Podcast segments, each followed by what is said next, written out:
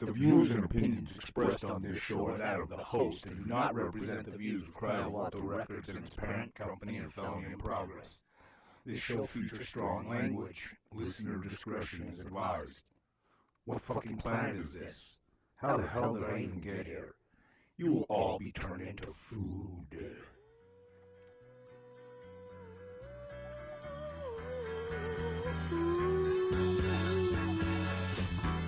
I was the third brother of five, doing whatever I had to do to survive. I'm not saying what I did was alright. Trying to break out of the ghetto was a day-to-day fight. Being down so long, getting up didn't cross my mind. But I knew there was a better way of life, and I was just trying to find. You don't know what you do till you put under pressure. Across 110th Street is a hell of a tester. Across 110th Street. pimps trying to catch a woman. Hello, kiddies, and welcome back to Open Air Sonar. I know we missed a week, folks, but you know we had some technical difficulties. You know, we had some bad cords, truthfully, and had to toss them out. But we are all fixed now, and I trust everyone had a good couple of weeks. And if not, I really don't give a fuck. Um, so yeah, there you have it. But hey, at least I'm back with you, right? So. Uh, Let's go ahead and read an email from Constance in Boise, Idaho. Constance goes on to write I like your show and your taste in music and was wondering where you stand on hip hop and if you have any plans for a future show. Thank you for your time, Constance. Um, all right, Constance, where do I begin here? Um, you know, I, I, like hip hop. At least I used to like hip hop before, you know, it all became about hoes and money and cars and flash. You know, I, I like the real stuff. You know, like uh, you know days of Grandmaster Flash and the Furious Five. You know, the Sugar Hill Gang. Uh, you know, I mean, just raw talent there. Um, you know, the, even the NWA, ATL, Too Short. You know, I mean, it was great stuff. But I think somewhere along the lines, uh, you know, things got blurred and I think it kind of lost its flavor with me. Um, you know, it's just really not my thing anymore. But I do listen to, uh, you know, some bands that are hip hop. Like I listen to, uh, you know, Deltron 3000. I uh, I really like this other thing called Gasoline out of Europe that is really really good. It's called abstract hip hop, but it's tasteful and it's, you know, it's got, you know, soul. But uh, but who knows? You know, uh, we don't have any future plans for a hip hop show, but maybe our producers can put something together and we can do something. So, anyway, kiddies, let's buckle up and we're going to go. I'm going to take you guys on like an amazing journey here. We're going to go from Georgia to Motor City to Philadelphia, and we are going to lay down soul. So, when I was young, oh, excuse me, I lived in a really small town, and my father was an avid record collector, and which is where I'm sure I got the itch myself. But he had this big ass Kenwood stereo, man, and he would take the the giant speakers and he'd put them out on the front porch, man, and he'd throw on like you know really good soul music, and people from all the neighborhood would come by and and just have a really good time. And I think there that is what really turned me on to soul and uh, you know it, it was a mix between blues and gospel. And when the two came together the product was magical. And so without further ado let's go ahead and lay down our first pick. So this is the father of soul ray charles with i got a woman from his 1957 release hallelujah i love her so. Stick around people and we'll pick this thing apart and see where this journey takes us. You're listening to Open Air Sonar. Well, I got a woman way over town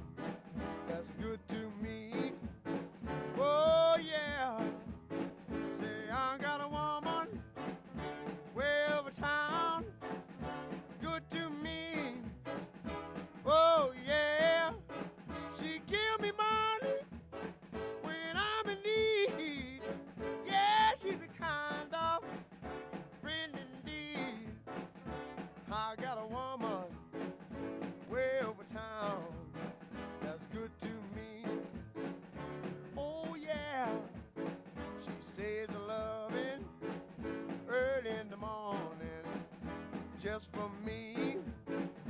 Oh yeah, she says loving early in the morning just for me. Oh yeah, she says loving just for me. Yeah, she loves me so tenderly. I got a woman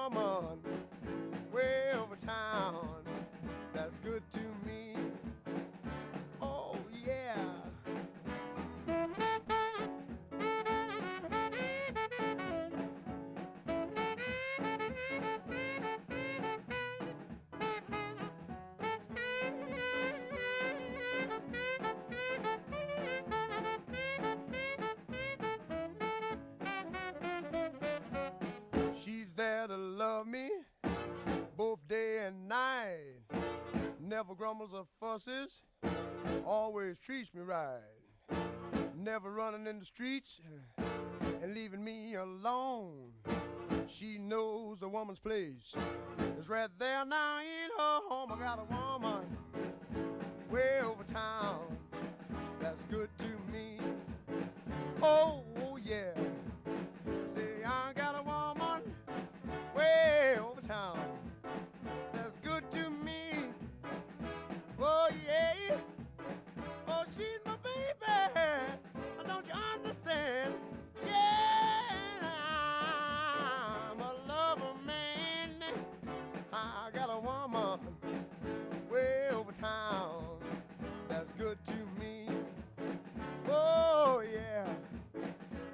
She's all right?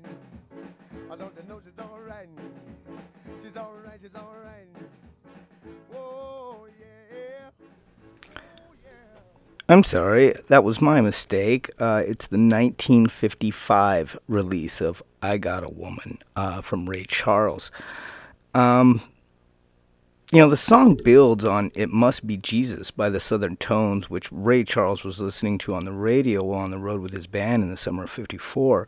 Um, you know, he had a member of his band, you know, trumpeter uh, Renald Richard, penned a, long, penned a song that was uh, built along a gospel, you know, frenetic pace with secular lyrics and a jazz-inspired theme and rhythm and blues.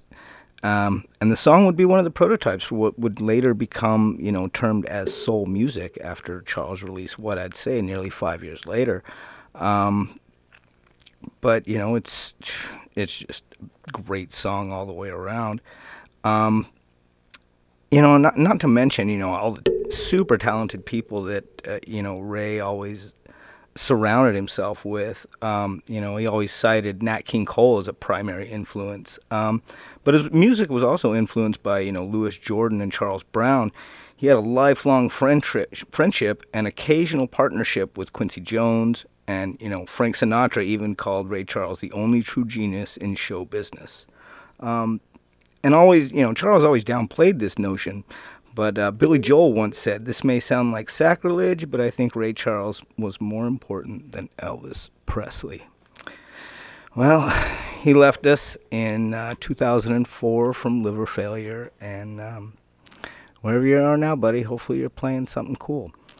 Anyway, we're going to go ahead and move on to our next song. Um, this is going to take us all the way to the Motor City, Detroit, Michigan. People, um, we're hitting Motown. So this is one of my favorites from the trio, The Supremes. You know, with Diana Ross on the you know on the lead. But uh, I I absolutely love this song. So stick around, listen to the song, and uh, we'll talk about it when we come back. You're listening to Open Air Sonar. Here is The Supremes with "Come See About Me."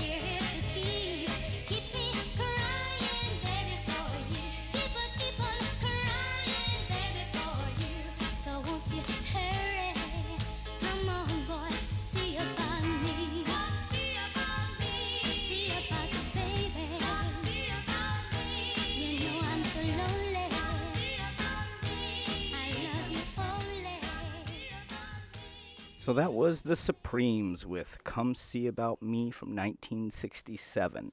Um, you know, founded as the Primettes in Detroit uh, in 1959, the Supremes were the most commercially successful of Motown's acts and are to date uh, America's most successful vocal group. Um, you know, they had 12 number one singles on the Billboard Top 100, and you know, most of these hits were written and produced by Motown's you know main songwriter and production team, Holland, Dozier, and Holland. Um, and at their peak in the mid 60s, the Supremes rivaled the Beatles in worldwide popularity, man. I mean, they were great. And it is said that their breakthrough made it possible for future African American R&B and soul musicians to find mainstream success. And, you know, I, everything that they've ever done has just been wonderful. And, you know, even Diana Ross, you know, when she went into the 70s and, you know, went out on her own, she, you know, still blew audiences away by herself with not only her acting, but her musical skills. You know, she first started out as a receptionist at Motown and was asked to come in and sing a hook for a tune. And, they just went nuts over. her. And uh, it's also said that uh, when she was younger and she worked at Holland Department Store in Michigan, she uh, was the first female of color to be let out and work on the floor.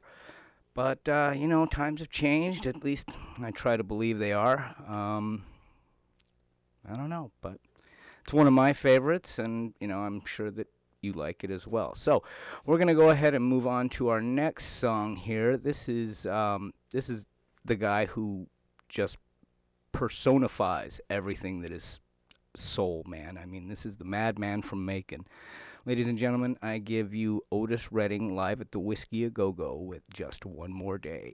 Stick around and uh, we'll talk about Otis. This is Open Air Right now we're gonna sing a soulful song, ladies and gentlemen, everybody that is unhappy. And this song is something that everybody need and everybody want it. And I've been trying to get it. it goes something like this.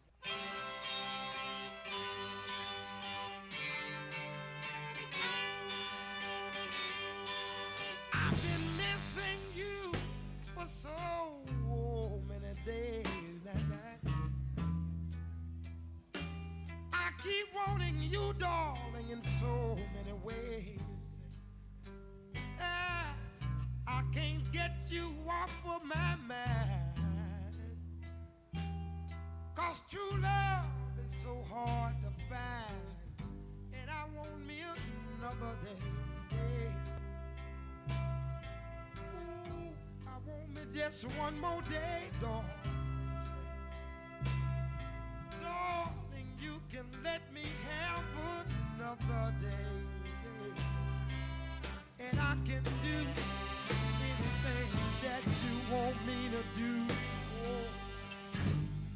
The sweet things you used to do to me now. The kind, kind word, Lord, you said.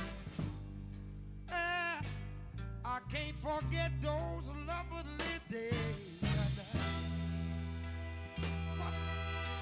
is the price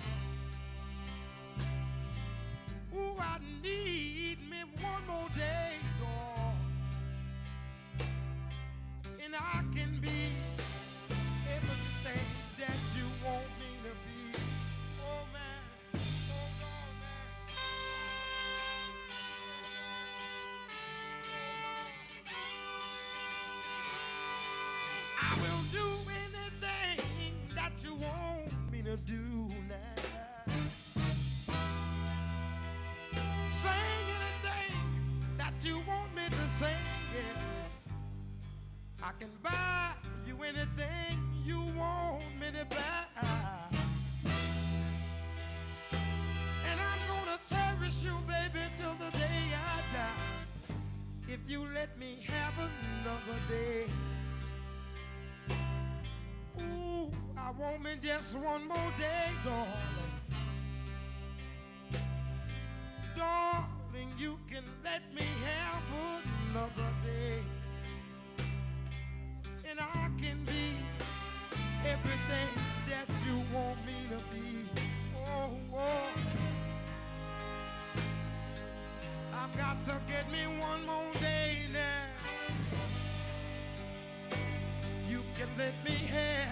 One more day now. I want this day and the day after and the day after. And I want all the days and I want all. I want you here by my side and I don't want you to leave. My darling, I'm gonna love you for the rest of my life.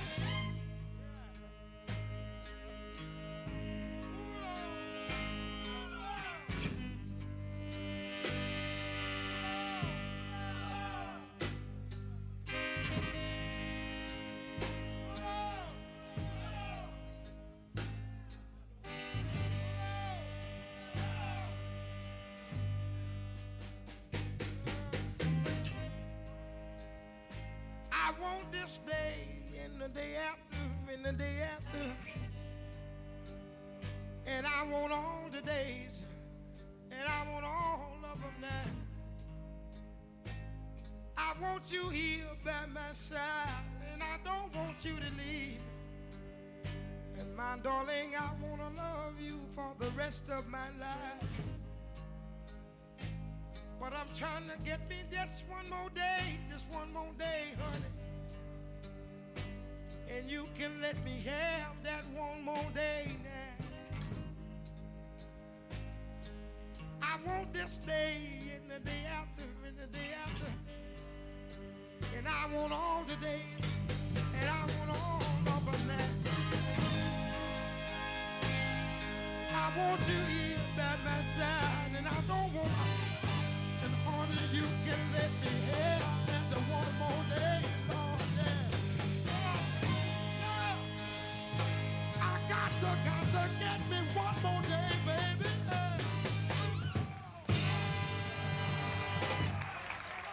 That was Otis Redding with his 1966 release, "Just One More Day." So that song was originally released on the uh, the album Otis Sings Soul.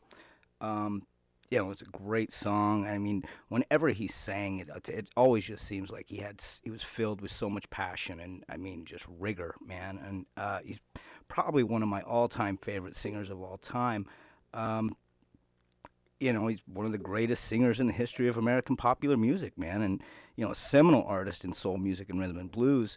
You know, Red- Redding's style of singing gained inspiration from the gospel music that you know preceded the genre. You know, his singing style influenced many other soul artists of the '60s, and you know, it's God, he's just you know, he was born in uh, in Dawson, Georgia.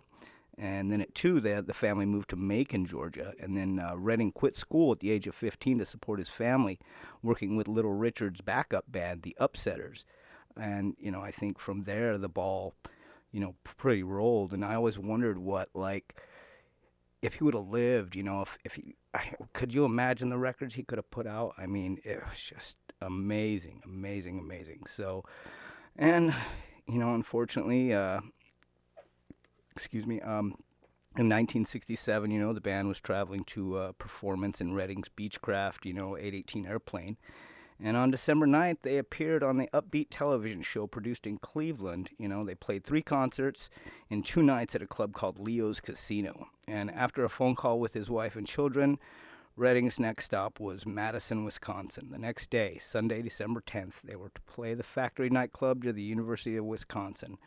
And, you know, the weather was poor with, you know, heavy rain and fog. And despite warnings, the plane took off anyway. And unfortunately, we lost a great, great, great talented artist. You know, I've always heard that, you know, Otis was like one of the nicest guys in the world. You know, he was six foot one. And I mean, he was just a great guy all the way around. So, anyway, thank you, Otis, for the great song. So, we. Um, I've got one more song for you before the break and uh, I'm gonna give it to you. It's kind of a short one, but it it's one of my favorites. And when we come back, we'll talk about it a little more. So, this is the late great Etta James singing "I'd Rather Go Blind." This is Open Air Sonar.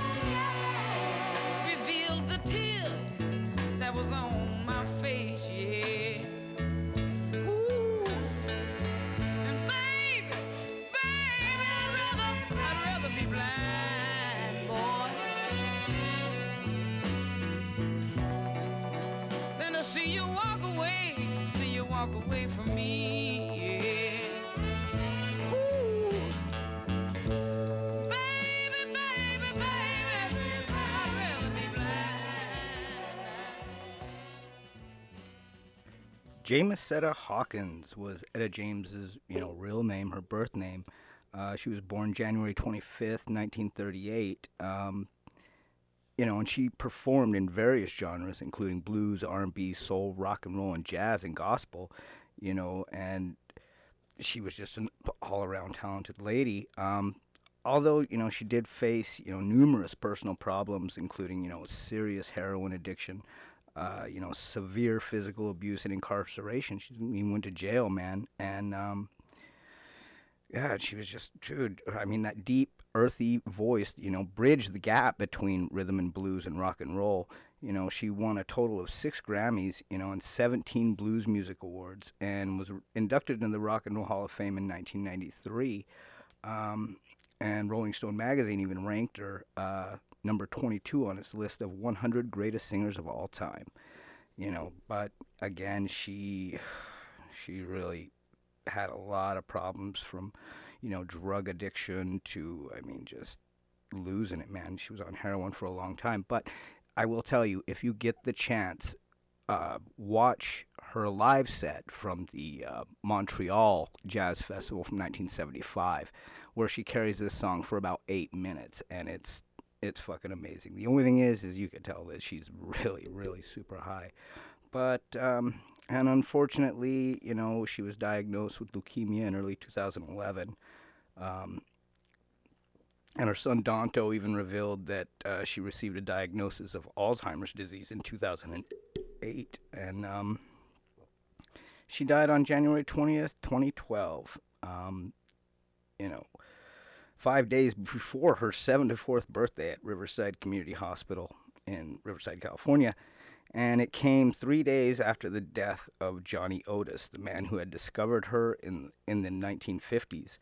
Um, 36 days after her death, she, you know, her sideman Red Holloway also passed away. So, this is a woman who really seen the shit, man. And uh, you know, her, her funeral was presided over by you know the Reverend Al Sharpton, and uh, you know all these other you know people came out for her for her funeral. We had Stevie Wonder, Beyonce, Christina Aguilera, and they each gave a musical tribute. So anyway, thank you, Etta, for the good times, and wherever you are, I hope you're happy.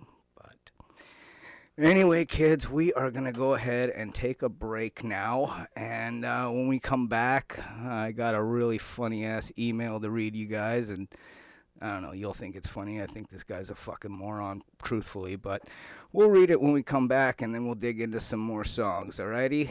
Uh, and by yeah, if you do want to send me an email, by all means, C R Y O V A T O at gmail.com. A reply is guaranteed.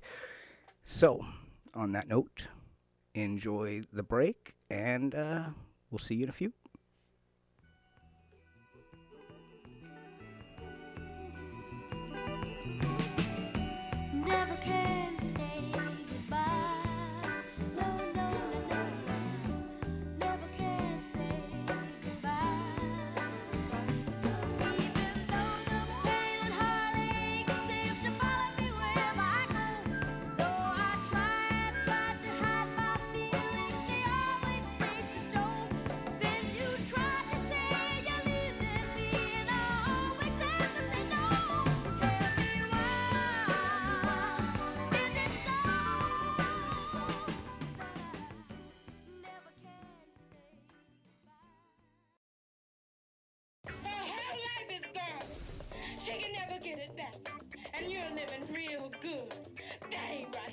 Classic in the soul cinema genre, Coffy stars Pam Grier as a nurse out to exact vengeance on the drug dealers who hooked her little sister. What would you do? Kill all of them? Well, why not? Nothing else seems to do any good. Posing as a junkie and a prostitute, she takes the law into her own hands. This is the end of your rotten life, you mother.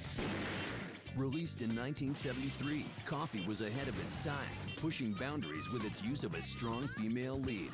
Writer-director Jack Hill specifically wrote the part for Pam Grier, thus launching her career as a cult movie star. I like that. Quentin Tarantino was so inspired by the film that many years later, he relaunched Grier's career by writing the part of Jackie Brown for her. You know just the words that turn me on. And I know what you want too, and you're gonna get it. Coffy.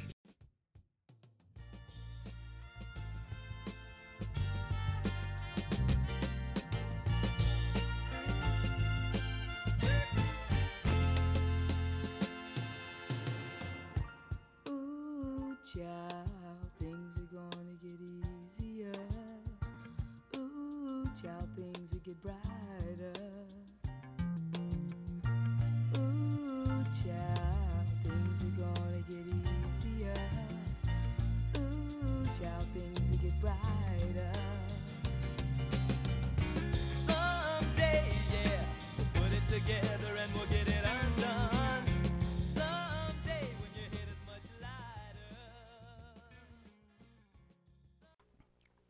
Okay, boys and girls, we are back. I hope you enjoyed the break. And uh, we are halfway through our voyage through some of my favorite soul albums of all, you know, songs of all time.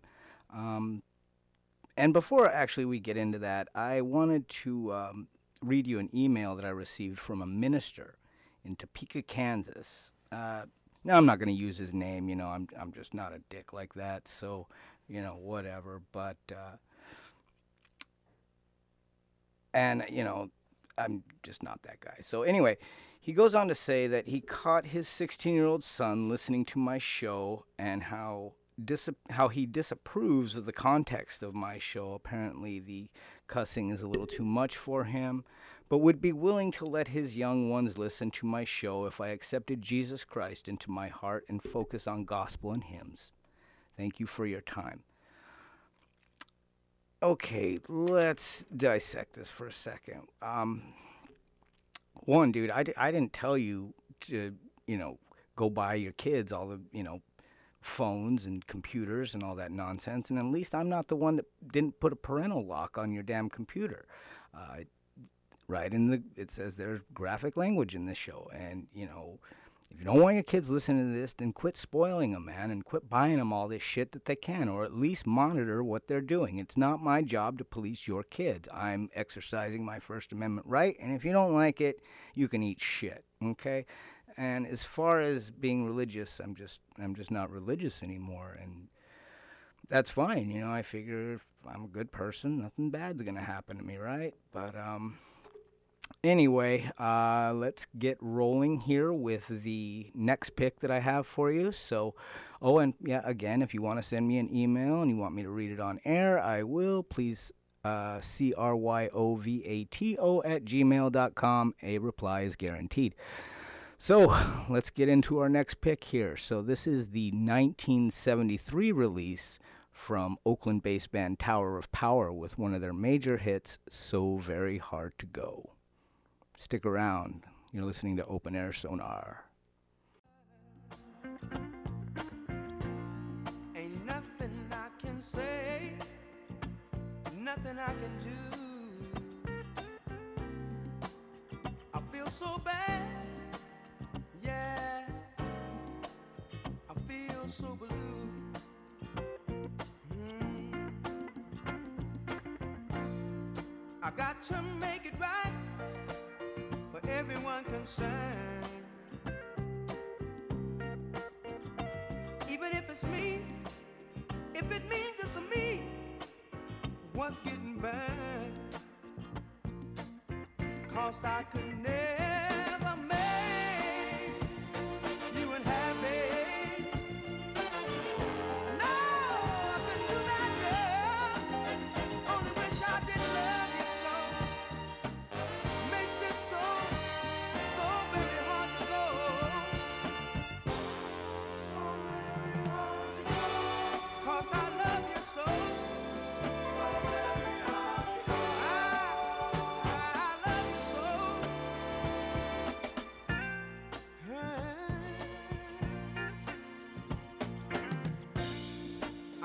time would come.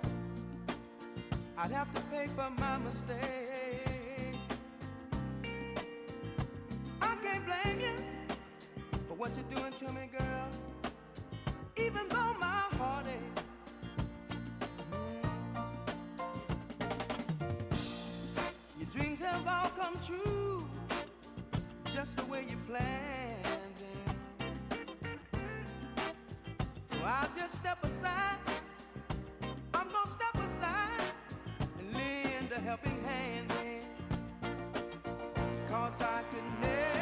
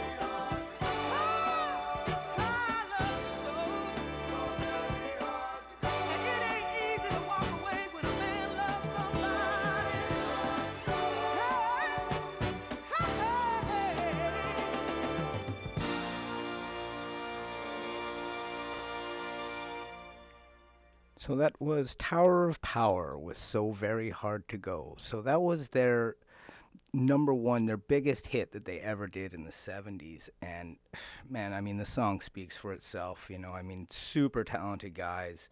Um, you know, at first, when they first came out, they were called the Motowns.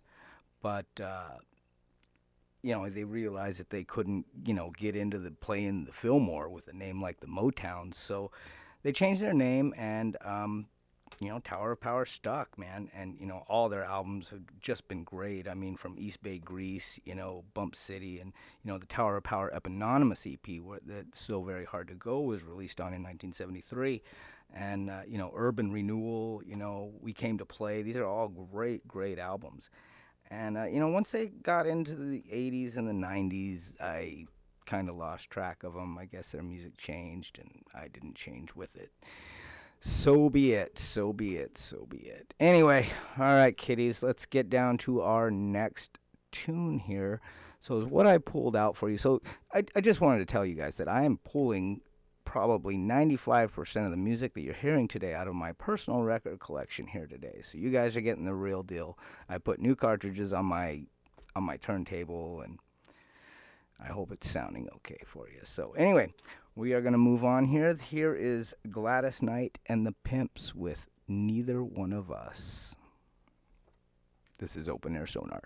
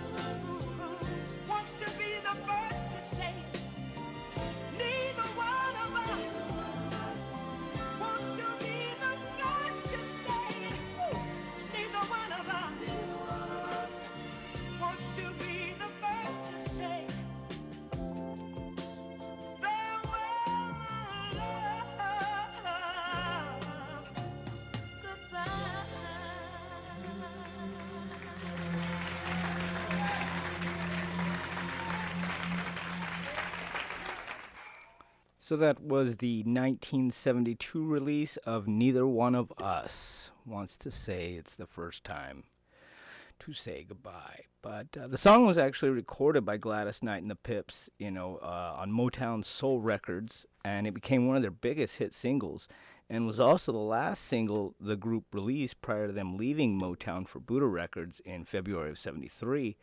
Um, the song is actually noted for the last line when Gladys Knight sings the song's title without saying the word goodbye right before the end of the song. And, you know, I mean, it's just a great song. And, you know, you could tell that she actually sings from the gut, you know, and, and brings it out. And, you know, the Pips, they were all cousins. And, you know, I just kind of fell together, you know, and, you know, following the completion of the recording, Motown issued it for a promotional use in December of 72 and you know not too long afterwards. And after negotiations with motown broke down uh, the group was allowed to leave the label in 73 and shortly thereafter the group signed a contract with of course Buddah records. And you know and by that time the uh, you know the song was already climbing the charts on both the pop and r&b charts. And you know it was a way to give the group their biggest hit since you know i heard it through the grapevine you know six years before. But uh, you know it was a great song. And on March 17th, 1973, the song reached number one on the Hot Soul single. And, you know, a lot of people think that it, you know, created a bridge between pop and R&B and soul.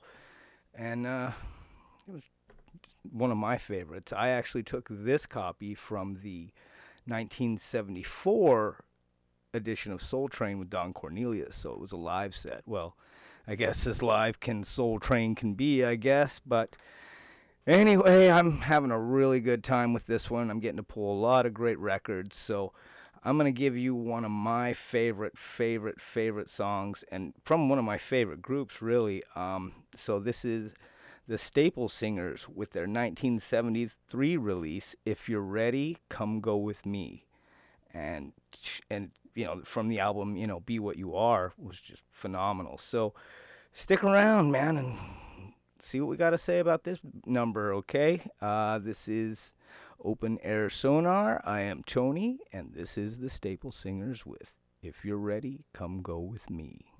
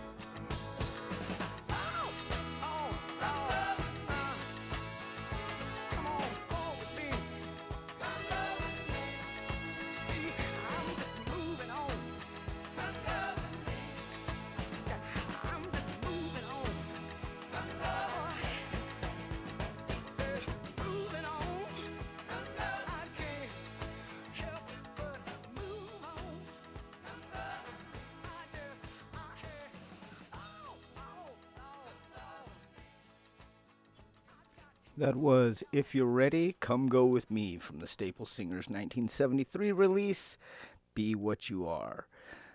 You know, that band, I mean, just is all around great, man. I mean, they're perfect on their harmonies and everything, you know, with, um, you know, Roebuck Pop Staple being the matriarch of the family, you know, and his three young daughters. And their also son Pervis, who was there for a little while. Um, they just clicked, man. You know, fi- signing their first, you know, record deal. I think it was 1955, and then just going from there, man. And I mean, going all out. And if you ever get the chance, by all means, uh, they appeared in the movie, the 1976 doc- uh, documentary, uh, "The Last Waltz," about the band's final show at the Fillmores. But uh, they're joined by the Staple Singers, and they do a, a version of the weight that is just unbelievable. And I mean, there isn't a flaw in the entire song, and from beginning to end, it's just absolutely perfect. So, if you get the chance, by all means, check that out. Go out, please buy Staple Singers records because they're fucking great. All right. Anyway, we are going to move on. We got two songs left. Um, I'm going to go ahead and give you guys one of my favorites uh, the 1971 release from Marvin Gaye. What's going on? I don't know. You tell me. Anyway, stick around and we will find out what is going on. All right? This is Open Air Sonar.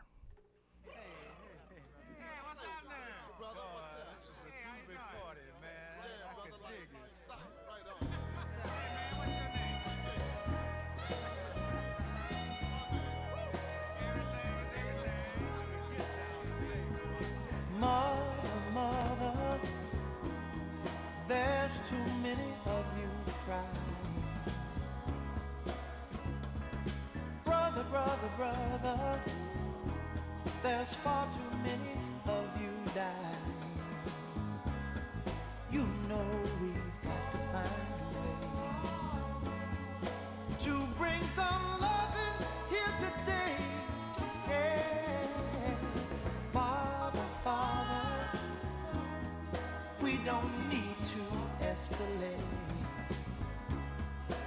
You see, war is not the answer,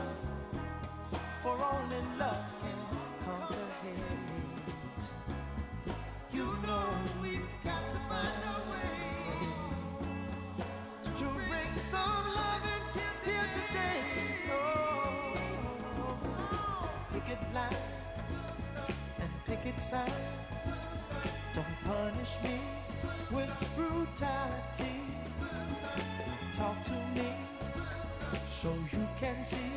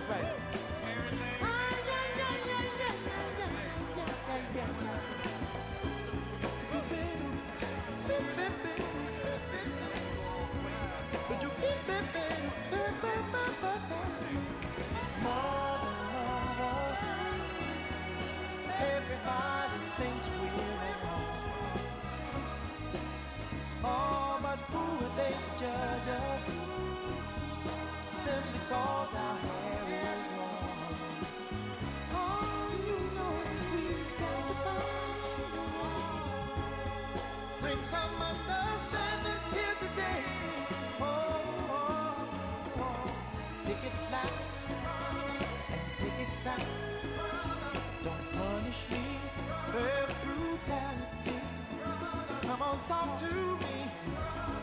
You can see what's going on.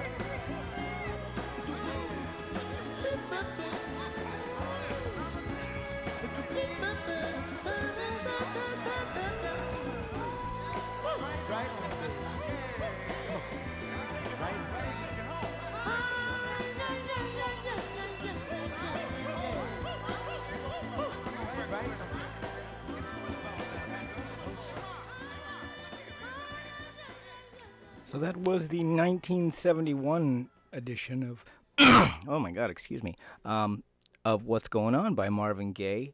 Um, also known as the Prince of Soul or the Prince of Motown. But, you know, God, he was great, you know, and I mean, his producers uh, really didn't want him to come out with this record uh, because they thought that maybe, you know, because the album itself was considered a concept album. Uh, you know, with most of the, its songs, you know, segueing into the next and has been categorized as a song cycle. You know, the album ends with a reprise of the album's opening theme. And they were afraid that these protest songs might tarnish his image as a sex symbol. And, um, but, you know, the narrative, you know, established by the song is told from the point of view of a Vietnam veteran returning to his home country to witness hatred and suffering and injustice. And, Gaye's, you know, introspective lyrics explore themes of drug abuse, poverty, and the Vietnam War. He also has been credited with promoting awareness of ecological issues, uh, you know, before the public outcry over them had, you know, become prominent. And I think his producers were afraid that they would tarnish his sex symbol status. But um, anyway, uh, poor Marvin was killed April 1st, 1984, uh, the day before his 45th birthday, by his father, Marvin Gaye Sr., who was a pastor and didn't like him singing about the things that he did. So that's just one of those things that's hard to swallow. You know, I mean, how can a child, you know, a parent kill their own child? It just boggles the mind. Anyway, guys, um, a little thought out there that I'm going to put out there before I cut out now. Be good to each other. I mean, I know I might seem like a dick sometimes, but, you know, sometimes people like me, you feel like the unappreciated scholar of what you do, so you shit on people that know less than you. And at least that's what my wife says. Anyway, be good to each other out there. And, you know, if this music teaches us anything, it teaches us to love one another, all right? So, thank you for joining me this wonderful, wonderful day. And hopefully, we'll see you all again next week. So, I'm going to leave now with the Queen of Soul, Miss Aretha Franklin herself, who I dedicate this show to, who died unexpectedly on August 16th, 2018. Um, there's really not a whole lot I can say about this song, is that, you know, it generally speaks for itself. Um, because she the way she belted these tunes out was just remarkable. So this is the 67 release of I Never Loved a Man the Way That I Love You from the very own Queen of Soul, Aretha Franklin. Take care of each other, everyone, and we'll see you next week on Open Air Sonar. And please don't be shy. Send me an email. Tell me what you think. Tell me you fucking hate me. Tell me whatever you want. I don't care. Just tell me. All right? Thank you for listening to Open Air Sonar, and we will see you all again real soon. Take care.